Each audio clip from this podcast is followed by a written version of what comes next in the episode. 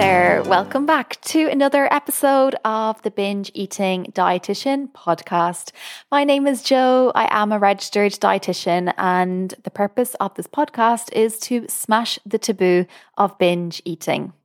I know that you enjoy when I talk about research in my episodes, so today's episode is going to use research to answer the question Am I addicted to food?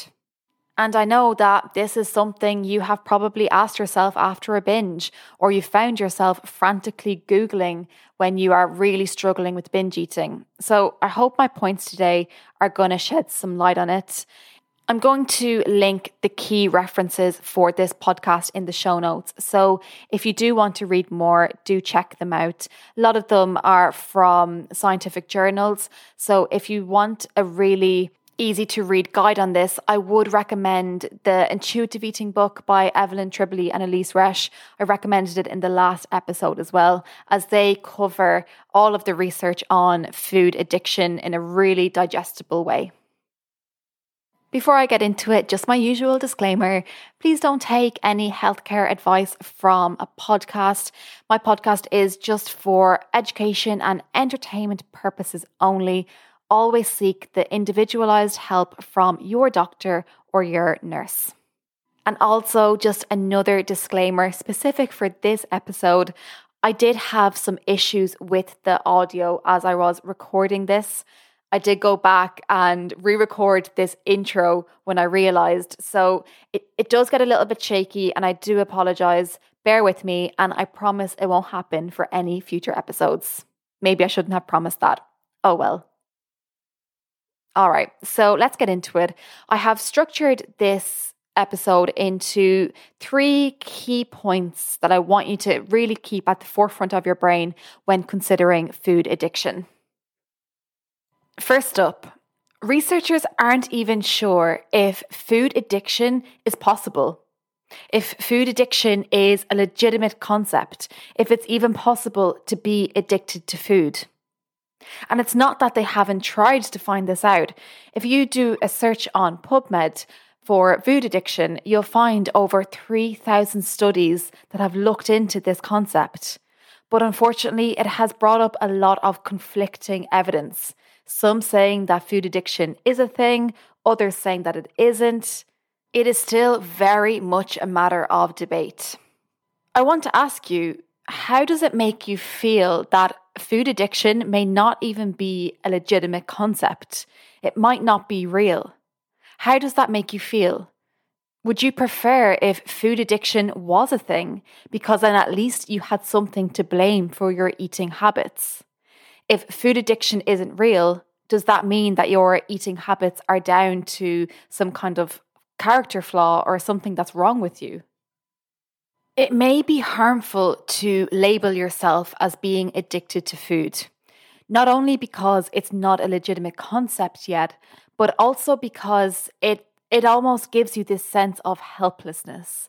Like it doesn't matter what else you do in this world, you are always going to be addicted to food and that you can't be helped.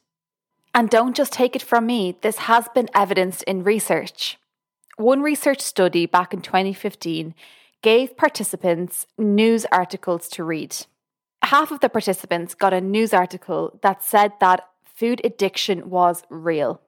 And the other half of participants got a newspaper article that said that food addiction was not a real concept, that it was fake.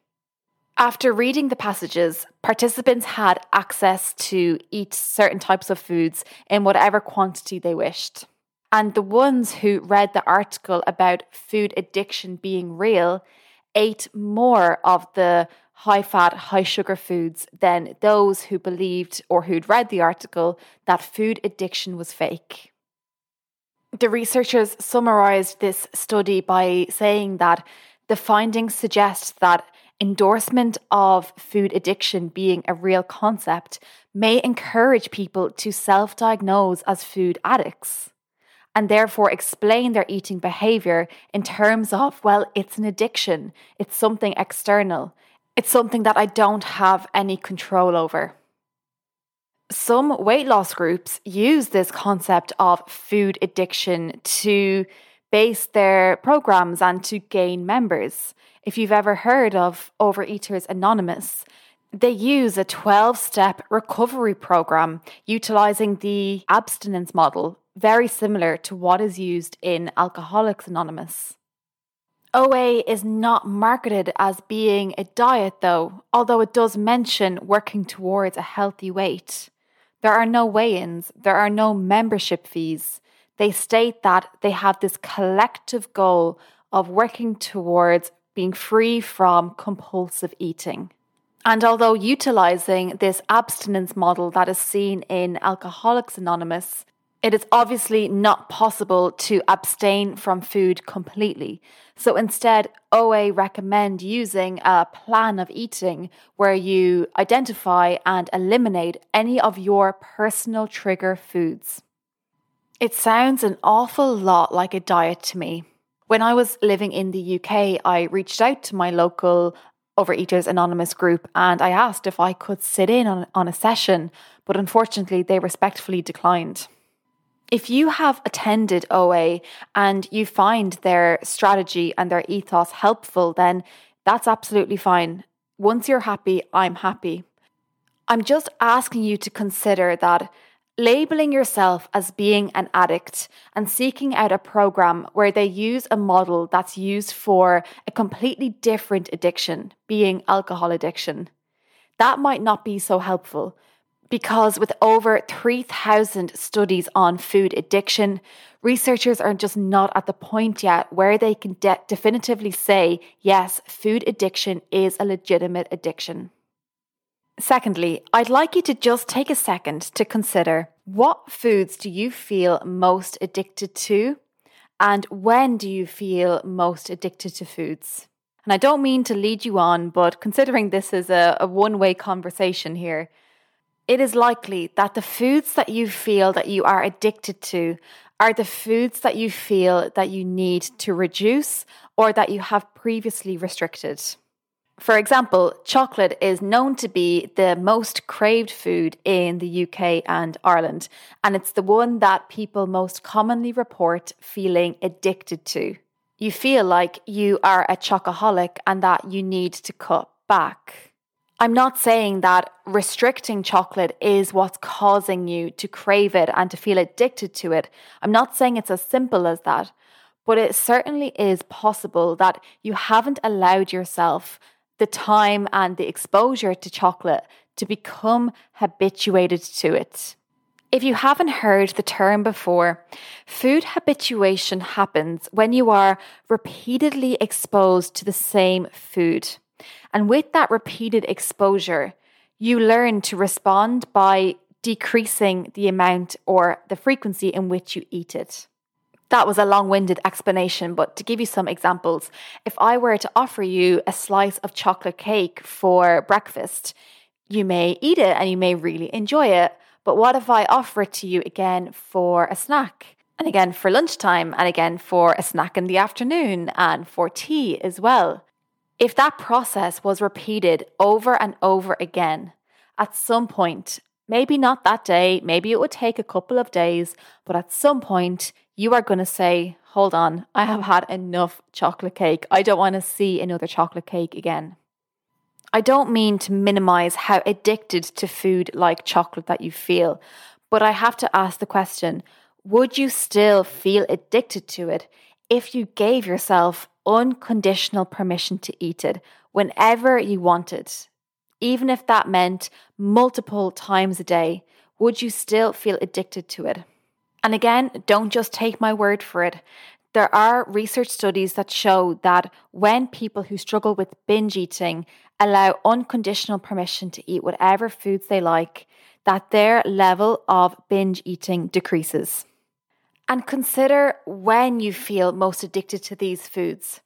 Is it that you feel that you are addicted to these foods just before you start on a new diet or during the diet itself?